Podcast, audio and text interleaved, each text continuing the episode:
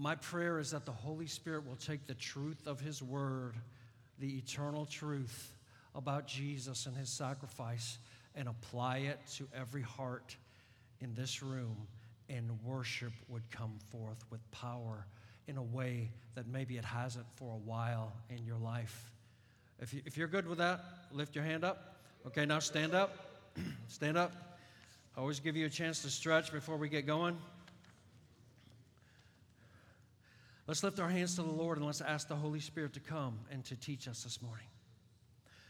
Holy Spirit, you are the teacher of the church. We invite you, we lean into you, we open up our heart, our soul, our mind, our being to you. Would you take the truth of your word and apply it to every heart in this room and every heart listening online? Lord, I pray that you would not let a single soul escape without having eternal seed planted inside of their heart this day. I pray that Jesus, you would be glorified in your people. In Jesus' name. If you agree, say amen. amen. All right, have a seat. Thank you so much.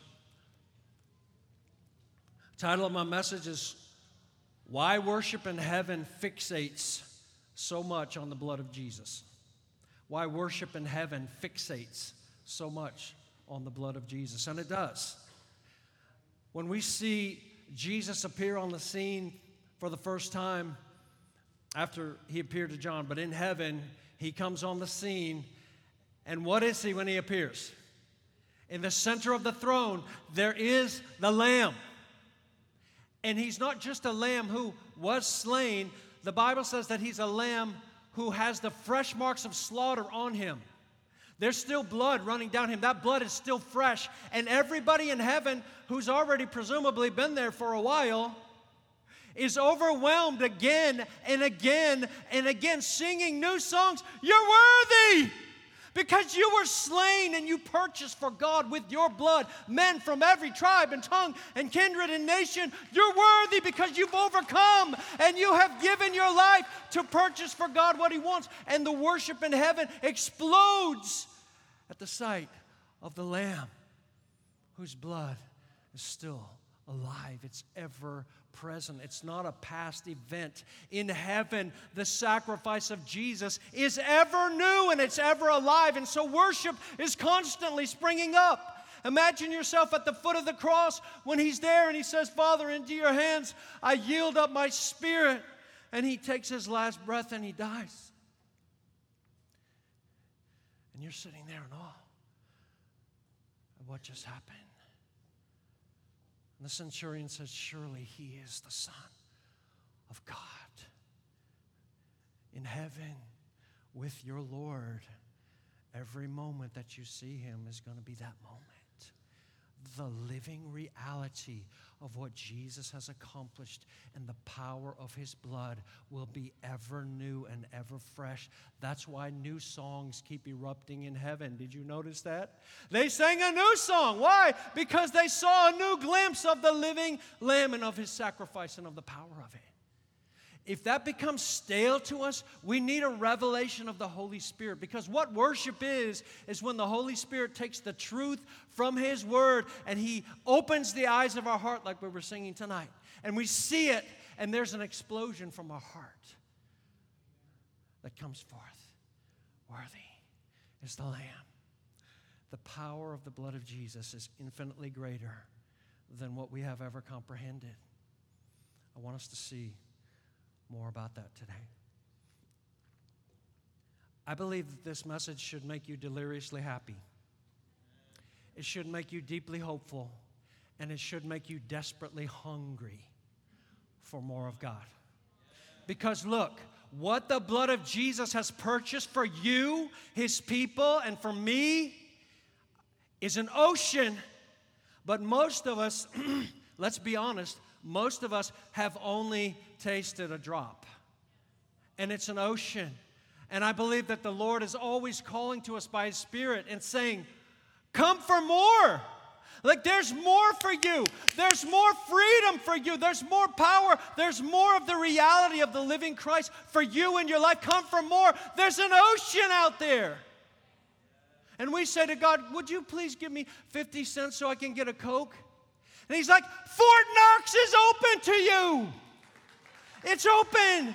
The blood of Jesus is an ocean of provision and power and glory that we have only just tasted a little bit of. I want us to taste of it more. At the end of the service, we're going to take communion. I want it to be worship, not ritual. They don't have ritual in heaven. They have explosive worship because their hearts are on fire. Come on. I'm going to yell more than usual today. Let's just get over it. 1 Peter chapter 1. 1 Peter 1. And we're going to read some verses out of Revelation as well. This is all through the scripture. This is the center of our faith. 1 Peter chapter 1, we'll read verse 2, and then we're going to read verses 18 and 19 to start out. So I want to give you four words that tell us why heaven is fixated on the blood of Jesus and on worshiping the Lamb of God. Four words because it makes it easier to remember. 1 Peter chapter 1, verse 2.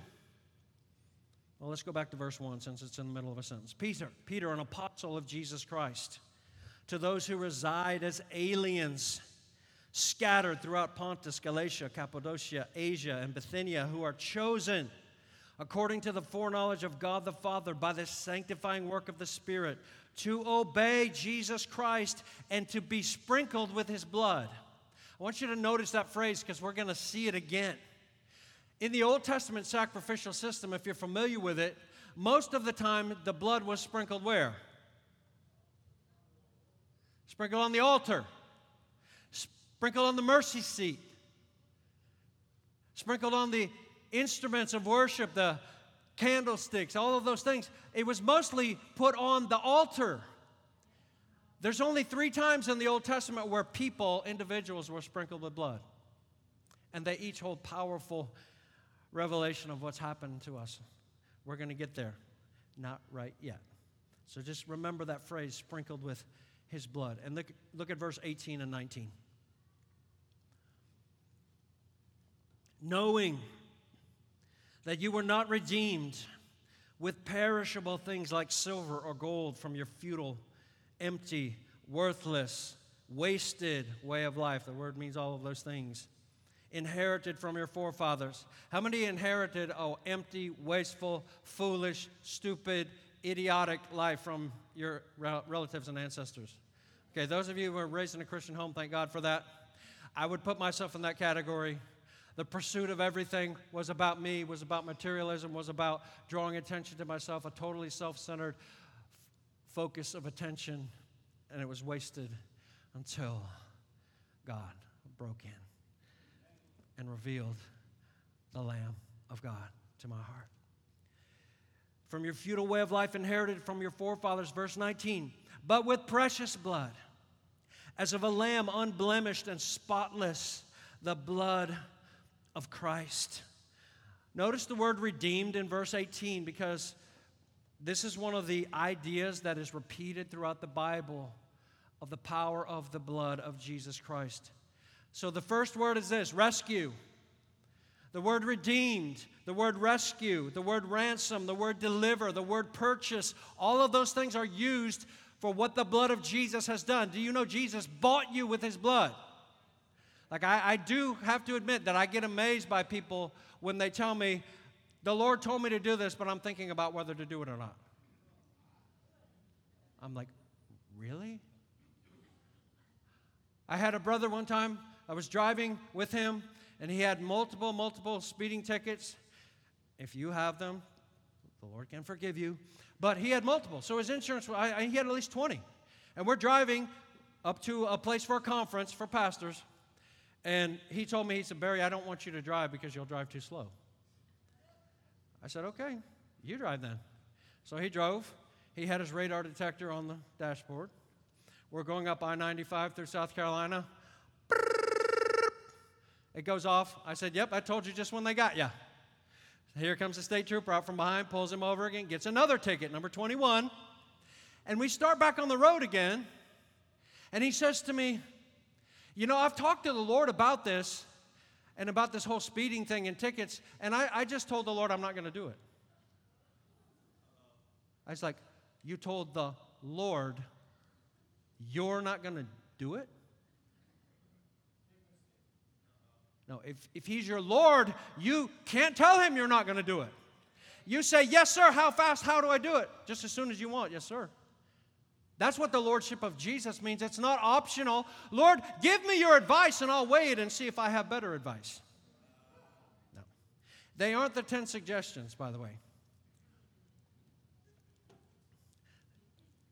He's the Lord, right? We're purchased by Him. And so these ideas are that He completely rescued us from a situation that we were powerless to get out of. So, what did He deliver us from? He rescued us from slavery to sin. We were slaves of sin, every one of us, no matter how nice our upbringing was, no matter how um, good you think that you were compared to your peers. You were, the Bible says, we all were slaves of sin because those things were working inside of us. And you see this, don't you, parents, even in your little toddlers, when they go, they put their little hairy toe over that line and they look at you and go, What are you going to do about it? That's sin in the heart. You know what that translates to later? That translates to that little boy, if that's left unchecked and unredeemed, beating his wife, stealing from his boss, shooting drugs in his arm, going to jail. That's what that rebellion in the heart equates to. There's sin inside. We were born and shapen in iniquity, David said, right? We were all fallen when we came out of the womb. And so those seeds take a while to come out, but we're all, we're slaves of sin. Like, this is one thing that I find, this is always a hard thing to preach. It never goes over well. I've preached it a lot of times. But, but preaching about the depravity of man and how far off and how crooked and how bent we were never preaches well because we all flatter ourselves in our own eyes and think that we're pretty good because we compare ourselves with Adolf Hitler or Joseph Stalin or Mao Zedong. But the comparison is with Jesus.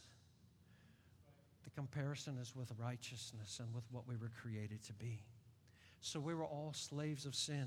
I want to read you this explanation by William Barclay. He's a Greek scholar and he has a gift with drawing word pictures that I think is really helpful. So I want to read this to you. So basic is the hold of sin over man that sin is not merely an eternal power which exercises sway over man. It has got into the very fiber and center of his heart and his being until it occupies him as an enemy occupies an occupied territory. The result is that we can be said to be slaves of sin. It is to be remembered that the power of the master over the slave was absolute. There was no part of life, no moment of time, no activity which was the personal property of the slave. He belonged to his master in the most total way, so man is totally under the domination of sin. Do you believe that's what the Bible teaches? Okay. We probably should go back and do another lesson before this. Okay, in your spare time, go back to Romans chapter 3 and start reading at verse 9 and read through verse 20. This is Paul's description of why he has to preach the gospel. There is none righteous, no, not one. There's no one who seeks after God. There's no one who speaks right. Their throat is an open grave where they're constantly spewing out lies and deception and corruption. You go, that, that, that wasn't me. It was you before Christ. They may not have come out in all its fullness, but those seeds were inside of you, ready to pop forth. If there hadn't been the restraining factor of your parents' paddle, or of the failing report card, or of a policeman, those things would have popped out. That is in the heart of every person apart from Christ. We're slaves of sin, and He rescued us from our slavery. Look at Ephesians chapter 2, verses 1 through 3. This is a powerful indictment given by Paul, who was a Pharisee. And I want you to notice in verse 3, he includes himself in this. He was a Pharisee of Pharisees, and according to the law, his life was blameless. But he said this about himself as well. Ephesians chapter 2, verse 1. You were dead in your trespasses and sins. Christianity is not an extreme makeover, it's a resurrection from the dead. He can't fix you. That's the message of the gospel. You can't fix yourself by all of your self effort, and by we can we can uh, bring all of the best motivational speakers and try to inspire you, and it won't work because you're a corpse. And what you need is God Himself to breathe the breath of life inside of you and raise you from the dead and give you a new life and a new heart. That's what Jesus did in His blood. You were dead.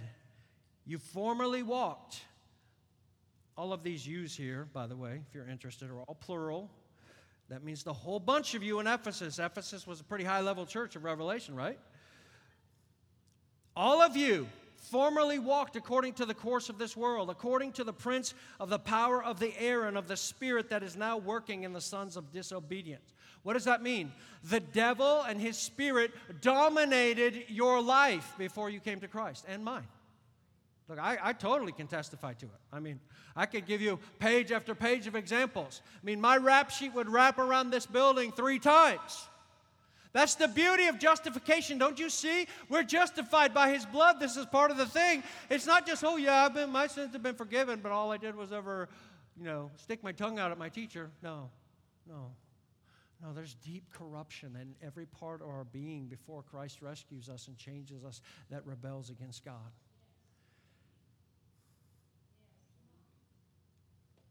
That's who we were. Finish reading. The spirit that works in the sons of disobedience. Among them, we too all. Notice, formerly lived in the lust of our flesh, indulging the desires of the flesh and of the mind, and were by nature the children of wrath, even as the rest. This was our state.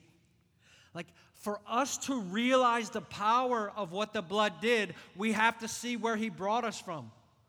Right? There's a verse in Psalm 36, verse 2, that I think is applicable. It's talking about sinners, but I think even for us as believers, we forget. It says this it says, The wicked flatters himself so much in his own eyes that he cannot see or hate his sin. That is human nature for us to go, actually, I'm pretty good. I compare myself to the weakness. Here's the basic deception I compare my strengths to your weaknesses, and I go, I'm a pretty good person. That comparison is a fail. Jesus rescued us from our slavery to sin. There's a powerful picture in Leviticus chapter 14 where it talks about the leper. So, leprosy, as you might know in Bible times, was basically incurable. And the lepers had to stay outside the camp. They couldn't be in where the people were at. They had to be outside. They couldn't come in where the temple was or with the people of God because those diseases were infectious and they were out there dying. So they're separated from God. They're separated from His worship. They're separated from all of their family, from their people. Their defilement is contagious. And so there's instruction there. If God intervenes and a leper's healed, they have to go to the priest and get it checked out to see if it's real. The priest goes out, he goes outside the camp, and here's what he's instructed to do he takes a bowl, he fills it with fresh water, he takes two birds. The first bird, he breaks its neck and drains its blood into the bowl with the water. There's a piece of cedar wood in there, there's a scarlet piece of yarn in there what would those remind you of? The wood, the scarlet yarn. They, there's, it's not too hard to stretch and say they're symbolic of the cross that's coming. And so the priest examines him. He dips the cedar, he dips the yarn, he dips the other bird into the blood in the bowl, and then he sets the bird free. There was a substitute, right? This is a picture of the cross. This man's a leper. And then what does the priest commanded to do? He's commanded to put his hyssop into the bowl and he puts the blood. He puts the blood on the leper.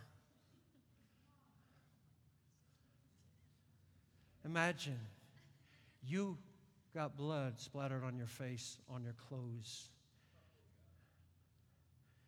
You were sprinkled with blood.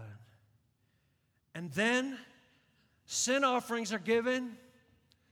Why do you have to give a sin offering for a dude who's sick?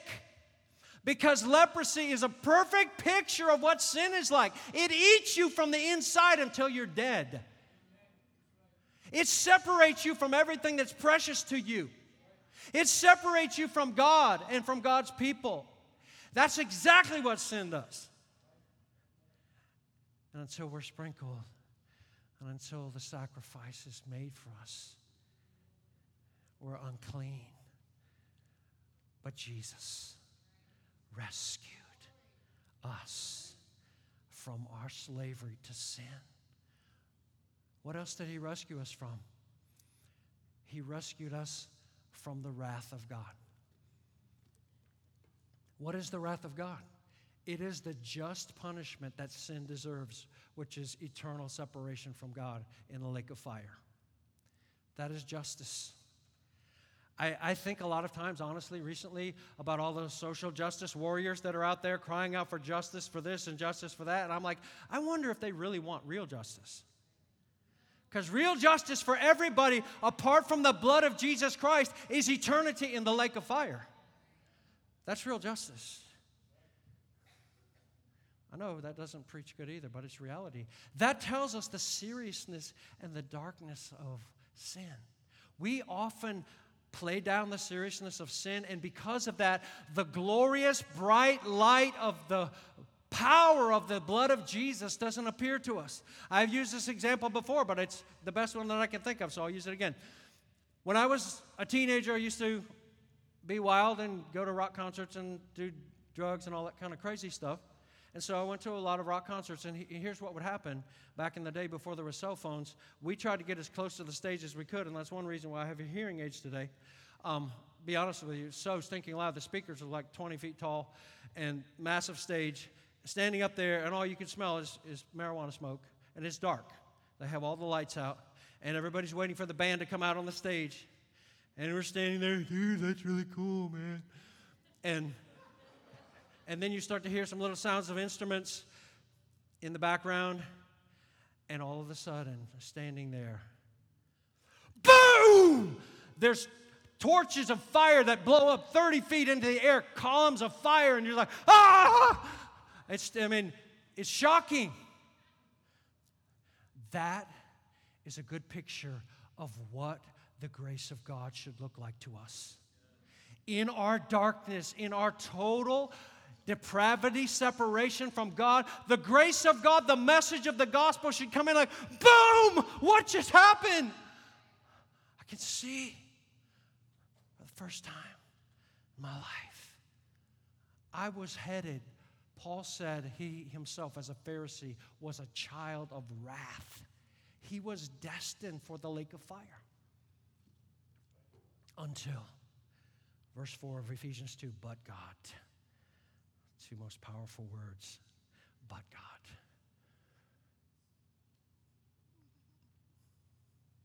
Rescued from God's wrath. We, we don't need to go into all the details, although probably would be helpful for us to be more grateful people like, dude, I had a bad day because I got a parking ticket. And the Lord's like, but you escaped the lake of fire. Oh man, God, why did I get a parking ticket? Darn, I didn't get the job I wanted. What in the world? Complain? Come on. He's like, You escaped the lake of fire. That should elicit a lot of and you're going to be with me forever in my temple and in my presence. That should elicit a lot of gratefulness. Lord, all the hard things that I've experienced in my life, and honestly, can I tell you, people, let's, let's be honest. As Americans, we haven't experienced very much. We haven't. How can we not be infinitely grateful for the goodness of God? Like, we should be grateful for clean water, for air conditioning, for washers and dryers, for napkins, for forks, for sanitary food, for Publix. Come on, make a list a thousand long. We should be, because it's the goodness of God to us. But more than all of that, how can we become. Com- Seriously, like I, I ask myself this question. I'm not like, I'm the dude that never complains. No. But how, how do we honestly do it? We lose sight of the reality and of the truth of how amazingly good God has been to us. We forget when the flame exploded and we saw the light and the Holy Spirit opened our eyes to Jesus and we bowed the knee and we had a new heart and our life began to change from that moment forward. We forgot that we're on a trajectory to spend every moment, every second of our life in the immediate close presence of God. Oh, dude, but I got a parking ticket. Give it to me right now. Overflowing with thanksgiving. Overflowing. This is how we can tell if we see the blood of Jesus as it is, if it's a revelation in our heart, whether or not we're grateful and thankful people. That's real. We're rescued from God's wrath. You, you only need to know two things about God's wrath, okay? Just two words. They're both in Hebrews chapter 10. One is terrifying, and the other is fury. That's all you need to know. The Bible explains it. Do you know of all of the references to Gehenna, which is the lake of fire? Out of the 11 times that it's used in the New Testament, Jesus himself used it 10. Why? Because he was a hellfire bullhorn preacher? No, because he didn't want people to go there. No, you, you trust me, you, you don't want to go there. The blood of Jesus rescued us from that fate of eternity. Every day is a good day. Every day is a good day. Every day is a good day. My life is on that trajectory. How easy it is to get caught up with the little agitations of life I'm not immune. But it reminds me I need to turn my focus back to what happened when he spilled his blood on that cross. And he had me in his view. And he said, That little 15 year old knucklehead, that's a complete moron. My blood's going to drip on him. I'm going to sprinkle him with my blood. And his whole trajectory of his life is going to turn and he's going to spend eternity with me in the New Jerusalem. It's a good day! Sorry if you're not used to me yelling. He also re- rescued us. How are we doing? He rescued us from Satan's dominion and power. Quote the verse with me Revelation chapter 12, verse 11. And they overcame him.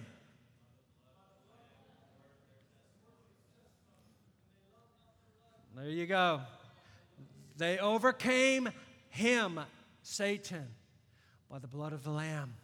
That's the beginning point. The word of their testimony, they agreed with him and embraced him as Lord. And they loved not their life unto death. We usually leave that third part out but this is what it means Jesus, wherever you lead me, wherever you call me to go, even if that means it's all good because the second, this is, this is Paul's focus, razor sharp focus. For me to live is Christ, and to die is more of Christ. That's gain. As soon as I take my last breath and leave this body, I'm going to get my heart's desire. Dude, I mean, I'm trying to eat good because I don't want to die immediately until I finish my course. But I told the Lord, like, as soon as my time's up and my course is finished, I'm out of here. Because I'm living for my heart's desire in the presence of Jesus. And the word to the overcomer in the church of Philadelphia is I will make him to be a pillar in the temple of my God, and he'll never go out or move from that spot, and that's me. Come on. To be like the 144,000 and follow the Lamb wherever he goes. I just want to be with him. I just want to see him. He's my heart's desire. He's captivated my affections and my longings. I want to be with him. He rescued me from Satan's dominion. Colossians 1:13 said that he has transferred us. He rescued us from the dominion of darkness and transferred us into the kingdom of the son of his love. So we were being dominated by darkness, evil, and the enemy. And Jesus said, "No, you're out of there. Now you're coming into the kingdom of my love and embrace for you. We've been rescued. The blood has rescued This is why we as Pentecostals plead the blood. Have you ever heard anybody plead the blood? Okay, let's talk about it for just a minute. Because I'm that guy that always asks the question. You can ask guys on Monday morning. I'm the guy that always asks that question where do you find that in the Bible? Do you know the history of pleading the blood? You know when that really started? It started at Azusa Street in the Pentecostal revival in Los Angeles in 1906 there came a tremendous in, um, emphasis in that revival on worship, but the worship was all centered around the blood of Jesus. They sang songs about the blood of Jesus for hours on end, magnifying him. And people that would go in there saying, like, I've never been in a place where they worship so much about the blood of Jesus and talk so much about it. Why was that? Because the Holy Spirit came and he brought the atmosphere of heaven into a place. And they saw the lamb and they're like, Your blood, Jesus, set me free, rescued me, pardoned me, forgave me. I stood before the judge. This is justification. Love that picture. Justification is a legal word and it means that all of your debt was canceled by the judge. I stood before the judge of the universe on the day that I received Jesus Christ. He had a rap sheet I was only 15 years old. Some of you got saved much later than that, so your rap sheet might have been longer than mine. Mine was pretty long because I was a complete idiot. But that rap sheet, he calls me before the throne or, or for, before his tribunal as a judge, and I stand there and he's looking at my rap sheet. I go, I'm done, I'm done, I'm done, I'm dead. He takes his gavel and he says, Not guilty.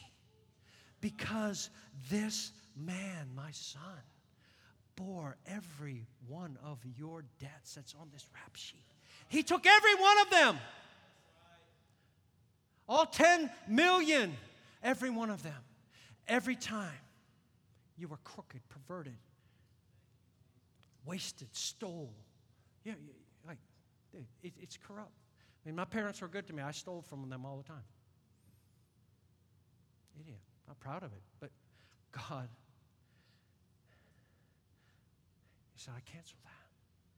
All those times where you stole money from your mom's purse, I forgave you for that. I canceled that. All those times where you pulled your fake ID and went out drinking, I forgave you for that. All those times where you you fill in the blank. I canceled that sin. Like we need to feel the weight of the forgiveness, of the remission of sins that comes from the blood of Jesus. It doesn't just cleanse the external things that people see. Here's the thing when you're really forgiven to the core and it goes down to the fiber of your being, like Barclay described, our slavery to sin was down at the very fiber and the core of our being. But we've been cleansed now to that same degree, to the very depth and core of our being. And it not only forgives our sin in a judicial sense that we're not going to pay the penalty, but it cleanses our conscience to where the guilt and the shame is taken away. I can talk about my past and I don't feel ashamed. Why? Because he wasn't ashamed to bear it. And he wasn't ashamed to pour his blood upon me and wash it away. And he cleansed me. Listen to me. The cleansing of Jesus with his blood goes down to the depth of the fiber of every part of your being, washes you clean. It's powerful.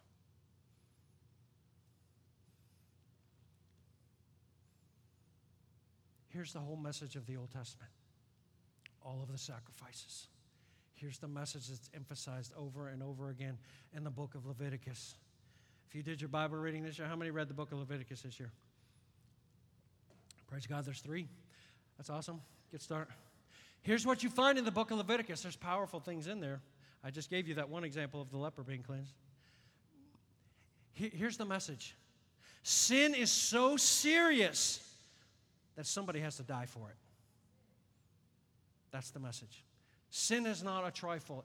Rebellion against God is so serious, somebody has to die for that sin. It's either going to be you or your substitute. You're either going to be the bird whose neck is broken and your blood's poured in the bowl, or you're going to be the one that gets dipped in the blood and you fly free. Rescue is the first word. We'll move a little faster, maybe. Second word is covenant. Jesus says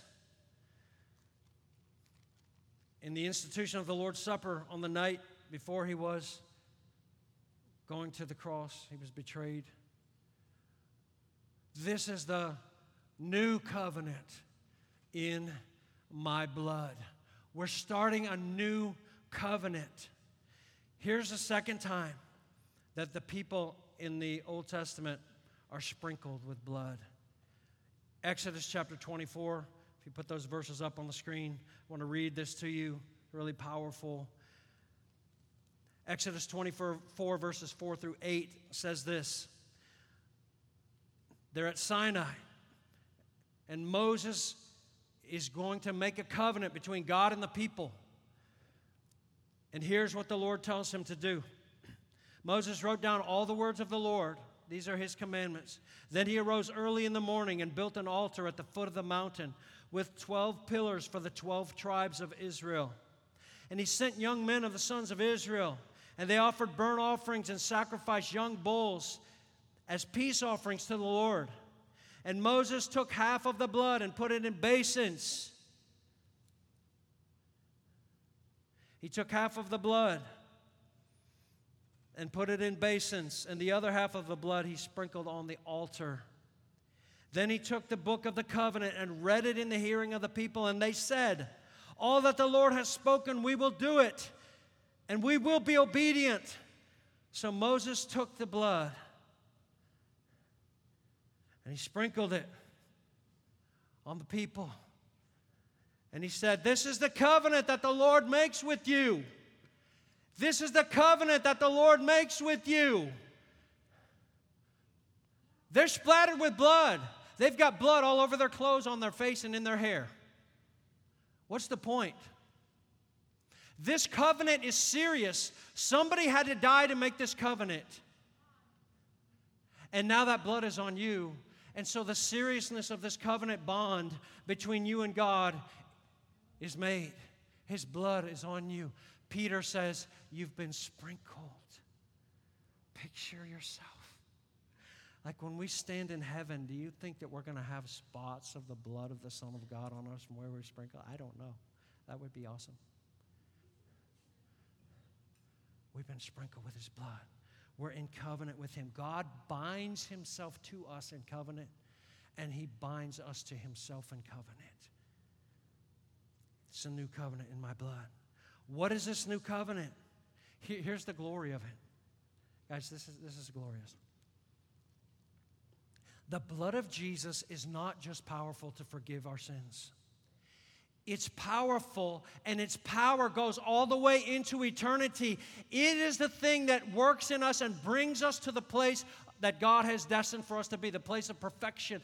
The things that concern us, the power of the blood of Jesus, Jesus perfects us. So I lost my train on the pleading the blood, right? So I'm coming back to that now. So get used to it, me losing my train of thought. But the pleading the blood. Where do we get that? It happened in Azusa Street. Why? Because they were emphasizing the blood of Jesus. So here's the question What do I think about pleading the blood of Jesus? I do it all the time. How do you do that? Because there's no scripture for it. No, there's no example in scripture. But the scripture is full of the power of the blood, and pleading the blood is just shorthand for saying, God, I put my faith in what Jesus did when he conquered the devil, when he forgave my sin, when he took away all the legal ground for the enemy to be in my life. I put my faith in that blood, but it's a lot shorter to say, I plead the blood. It's not a formula, it's an expression of faith in what Jesus did. So I'm okay with that. I'm okay with that. I plead the blood of Jesus over my children when they're being harassed by the enemy. I plead the blood of Jesus over my mind when I'm being harassed by the enemy with all the chatter.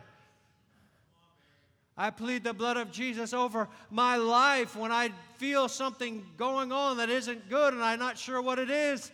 But I want Jesus to come and I am acknowledging to Him by pleading His blood, I belong to you. You bought me with your blood, so keep me for yourself.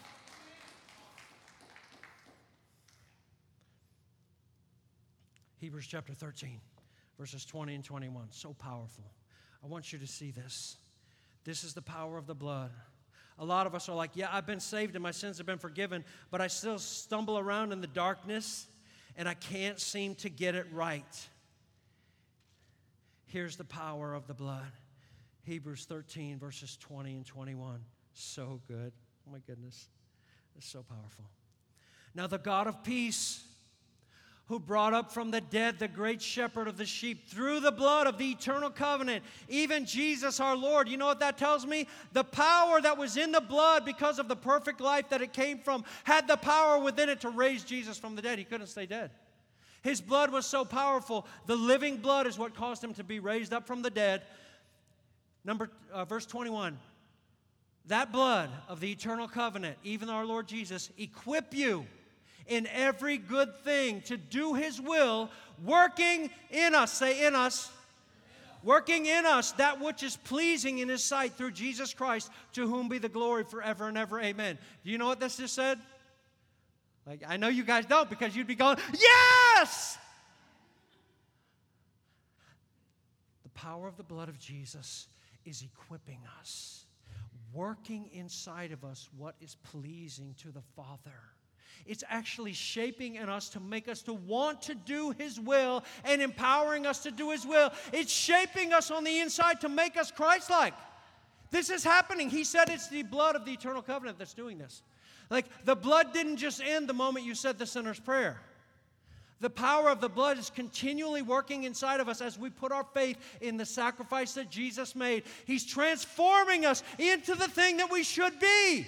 You go, man, I've struggled with this over and over again, with this porn, with this other uh, addictive habit, with this criticism, with this critical spirit, whatever it is.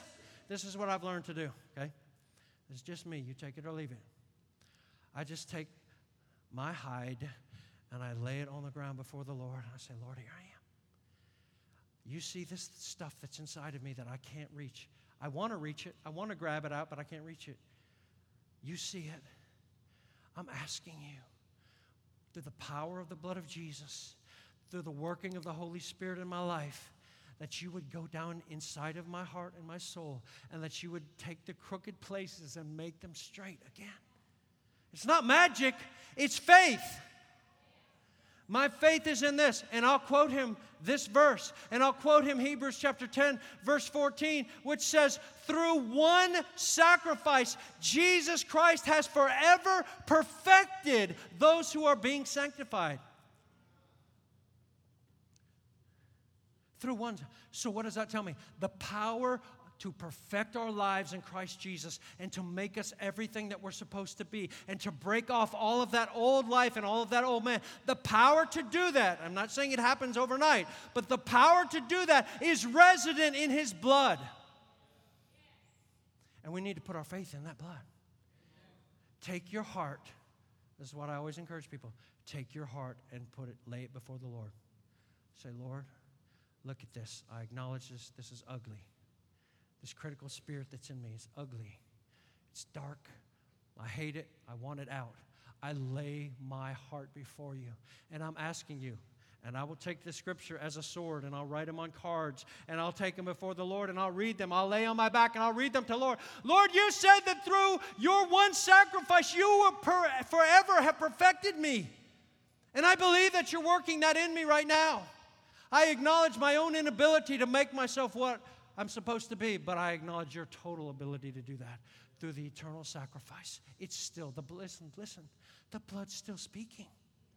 It's still powerful. When you get to heaven and you see the Lamb, you're going to go, Wow! He looks like he's freshly slaughtered.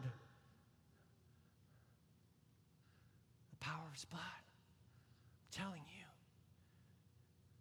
Take your weaknesses and your crookedness, acknowledge them before the Lord, and take those into your prayer closet and take the scriptures that promise you what he's done in the power of his blood.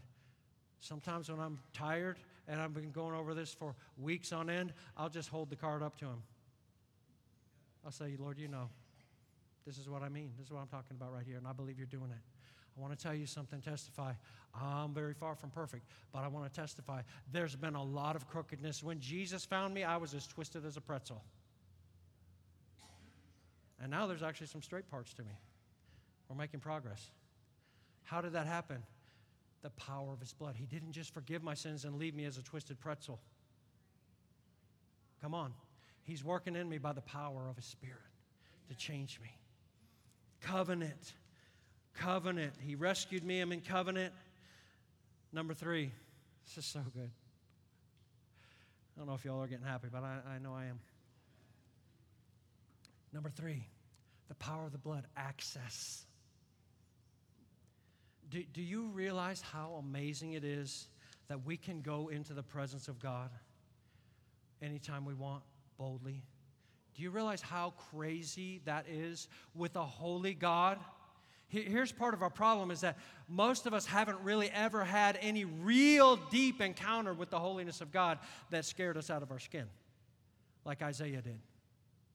You know, Isaiah, probably the holiest man in all of Israel, he had prophesied to four different kings. He's an elder statesman prophet but when he gets caught up into the throne room of God, the first thing he sees is, I'm unclean, I'm going to die right now. That's what he cries out. When he says, Woe is me, a lot of translations translate that as woe means I'm dead. I'm going to die right now. My eyes have seen the King, the Lord of glory. What does that mean? God who is perfect light. In him there is no darkness. John said, This is the message we've heard from him, 1 John 1 5.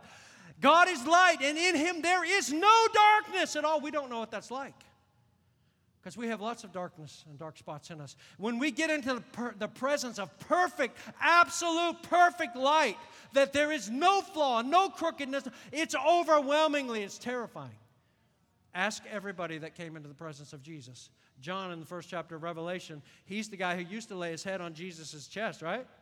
Oh, John, tell us what, who it is that's going to betray you. you. You're closest to Jesus. Like, he's your homeboy. Lean your head over on his chest.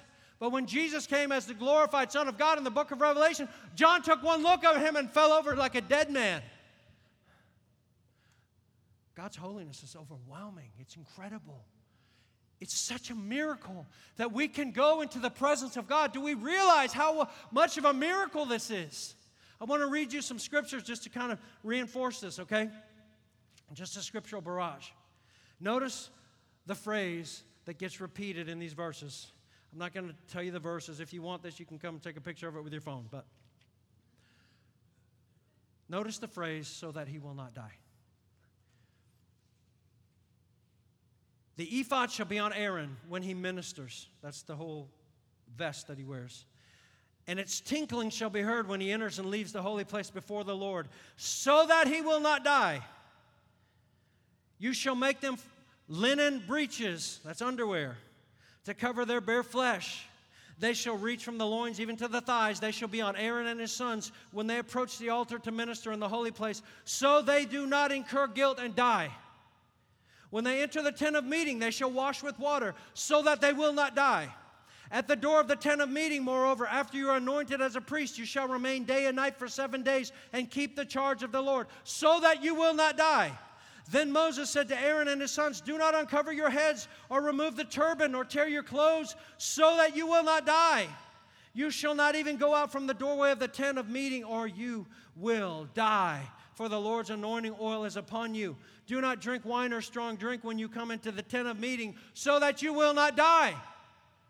That passage out of Leviticus chapter 10 Aaron's two sons had just been struck dead, and they're laying on the floor in the altar there because they didn't obey the Lord and how they were offering the fire. They took it from the wrong place because they thought, oh, what's the difference? Fire's fire. And they saw what the holiness of God is like. No.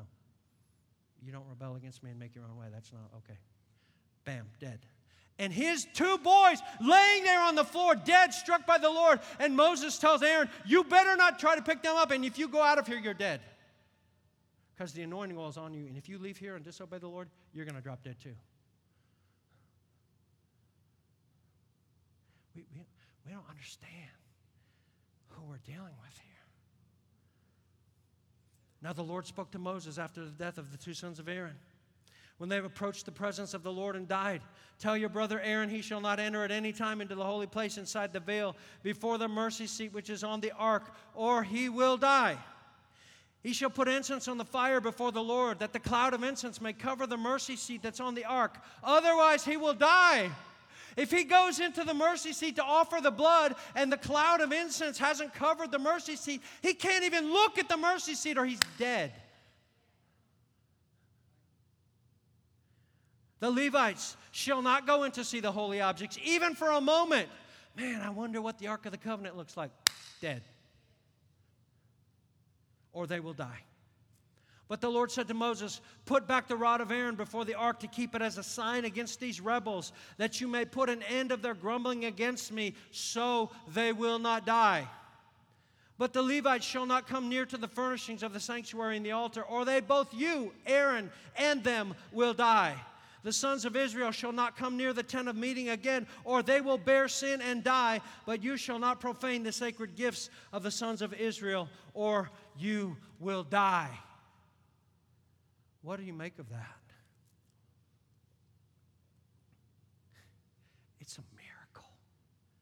We glibly say, Oh, yeah, I'm just coming into the presence of the Lord. Do you even understand who we're coming in the presence of and who we're talking about and how amazing this is? Like, seriously, people, we're dealing with the same God.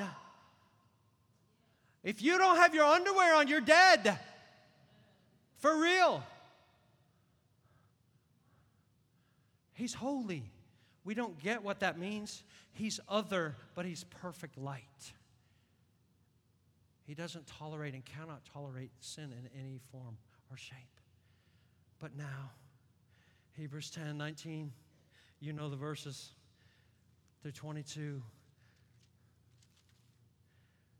Therefore, brethren, since we have confidence to enter the holy place by the blood of Jesus. Yeah, but if the Levites even have a peek, they're dead. Yeah, but we have confidence to by a new and living way which he inaugurated for us through the veil that is his flesh. And since we have a great high priest over the house of God, let us draw near with a sincere heart and full assurance of faith, having our hearts sprinkled clean from an evil conscience and our bodies washed with pure water.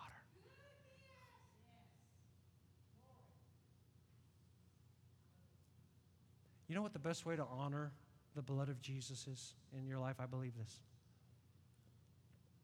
The best way for us to honor the blood of Jesus and his power is to live our lives in such a way that we partake of the fullness of all that it provides.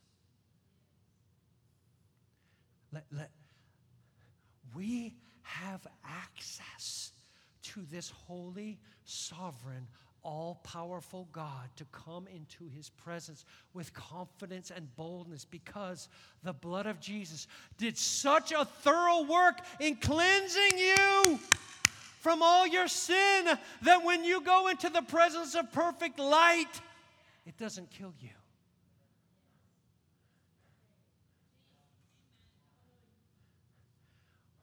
We should thank the Lord on our knees every for your blood. Imagine having to face this God on Judgment Day without the blood of Jesus covering you. Everybody in heaven has a robe that they wear, and it's been washed in the blood of the Lamb. If you don't have that robe, Judgment Day is going to be fury and terror.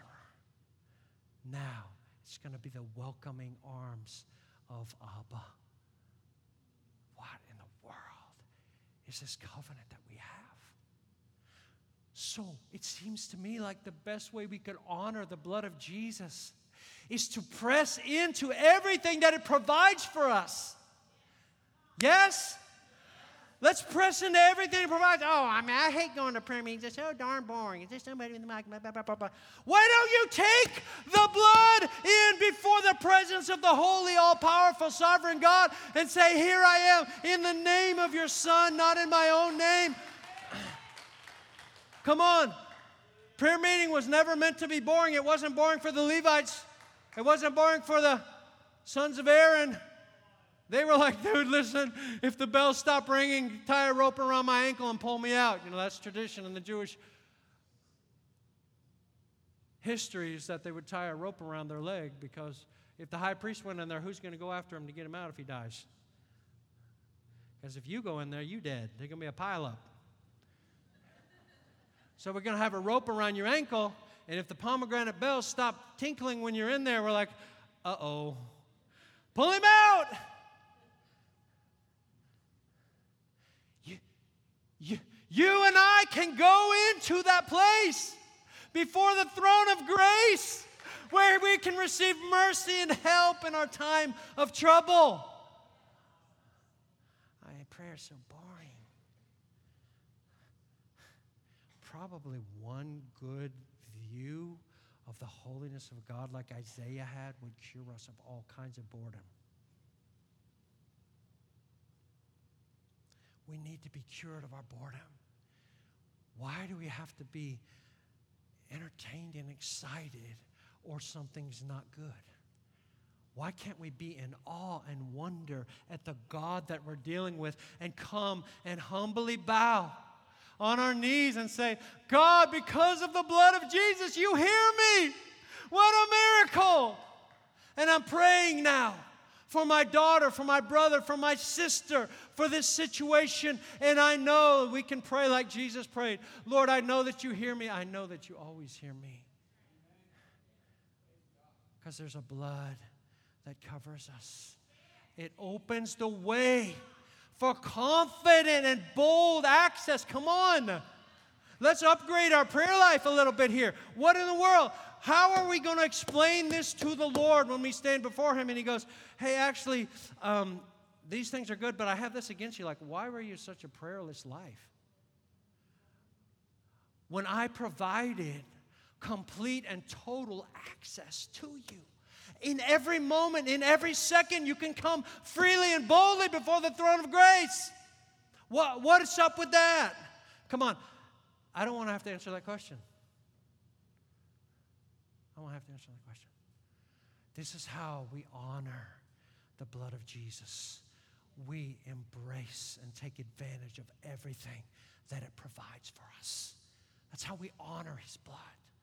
We don't just sing about it, we do sing about it. I love to sing about it. But we take advantage of everything that it provides. Come on, take the crooked areas of your soul that have been beaten and twisted through your life experiences and take those before the Lord because His blood promises a better thing for you. He can take the crookedness of your pretzel soul, like mine was, and He can straighten those things out again. And He can make you love what you once hated and hate what you once loved. Come on, it's the power of the blood of Jesus.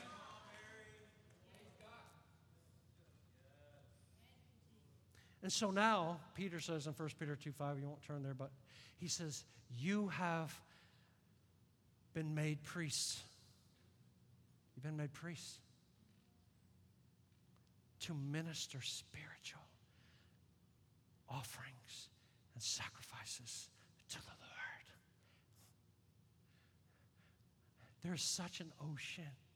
Like, we can go into the presence of this holy God and actually give Him worship. I said, worship that is acceptable to him and is beautiful to him and that he loves and is like a fragrant aroma to him and he breathes it in. God, I love that. How can you do that when you're so twisted and dark and bent? Because the blood of Jesus has been sprinkled on us. And he washed away the guilt and the power of our sin.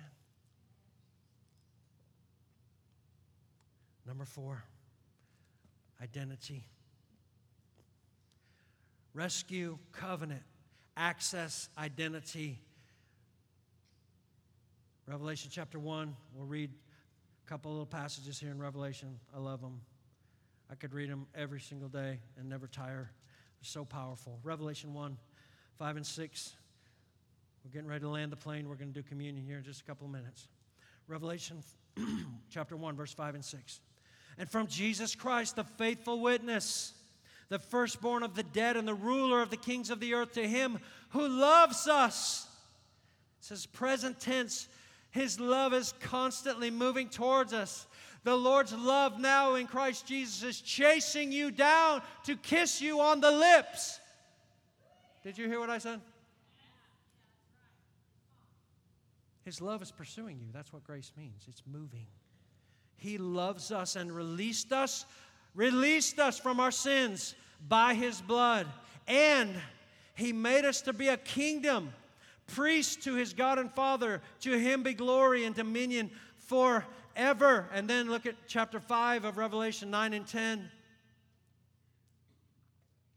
They sang a new song saying, Worthy are you to take the book and to break its seals, for you were slain and you purchased for God with your blood men from every tribe and tongue and people and nations. I'm in that number. I'm in that number. He purchased me. Jesus bought me. He looked at the little twisted, crooked 15 year old goes, I want that one. Do you know the word redeem and the word purchase here is the word, it's the actual word that they use for buying slaves out of the slave market. That's the actual Greek word. He purchased me out of the slave market. I was a little slave. And Jesus said, Give me that one. I want him. And he pointed to you and he said, Give me that one. I want him. He wanted me. Dude, take all of my rejection and stuff it in a paper bag. He wanted me. Come on. This stuff rocks me. How do you deal with rejection of people and the fear of man? Well, this is really the main way. I'm like, Lord, I know I'm probably a total doofus, but I, you, you wanted me. You, you wanted me. And you chose me for yourself because you wanted me. I'm like, I'm okay. I'm okay. Verse 10 You have made them to be a kingdom and priests to our God, and they will reign on the earth. They will reign on the earth. We're priests. 1 Peter 2 9, he said, You're a chosen race. You're a royal priesthood. You're a holy nation. You're God's own special possession and treasure. That is now our identity. You, you hear what I'm saying? This is our identity, and our life throughout eternity is going to be ministering to the Lord what He desires.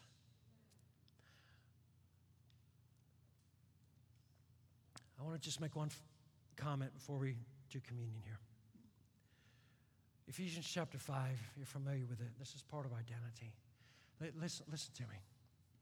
Jesus loves his church. He loves his church. He treasures his church. He cherishes. The Bible says that he gave himself up for his bride and that he cherishes. No one ever yet hated his own flesh, but nourishes and cherishes it just as Christ does the church. Can I tell you something? The way that we interact with each other should reflect that we recognize that Jesus gave his blood for you. He gave his blood for you.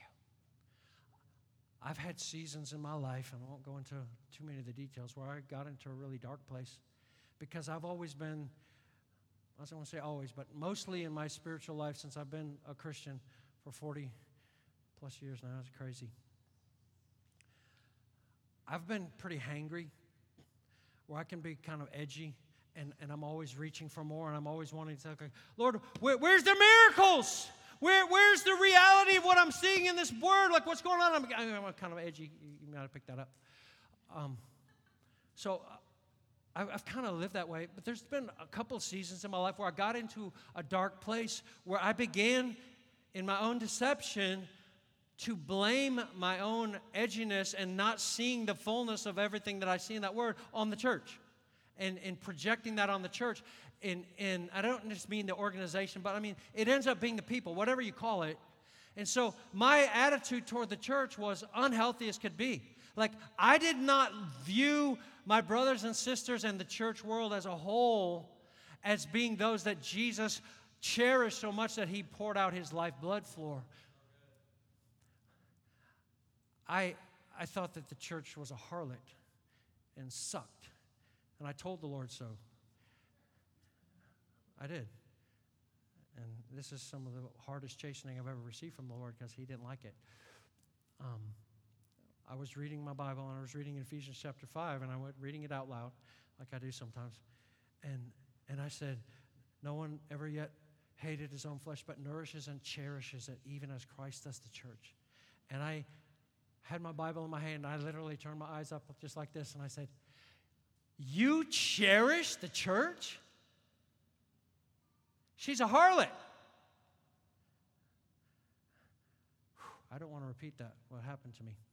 But like the Lord, He, he whooped my butt. The Holy Spirit, I don't know if you've ever had that experience, like where He, he really did, really bad. He said to me, Yes, I do. I poured out my blood for her. And if you're ever going to speak for me to her, you are going to have to cherish her too. And I was like,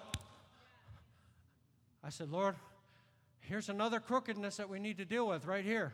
Because I projected on the church body as deficient, whatever as she may be, Jesus still poured his blood out for her. And I have no right. The reason Jesus can correct the churches in the book of Revelation and the letters and rebuke them is because he died for them. I haven't died for them and they're not my servants. And so I need to be part of the answer instead of part of the problem. Here's where the deception comes in, in my own heart. I'm, I'm talking about myself now. Maybe this helps some of you guys who are kind of edgy and you're, you know, revival chasers and all that kind of stuff, because that's, that's always been my history.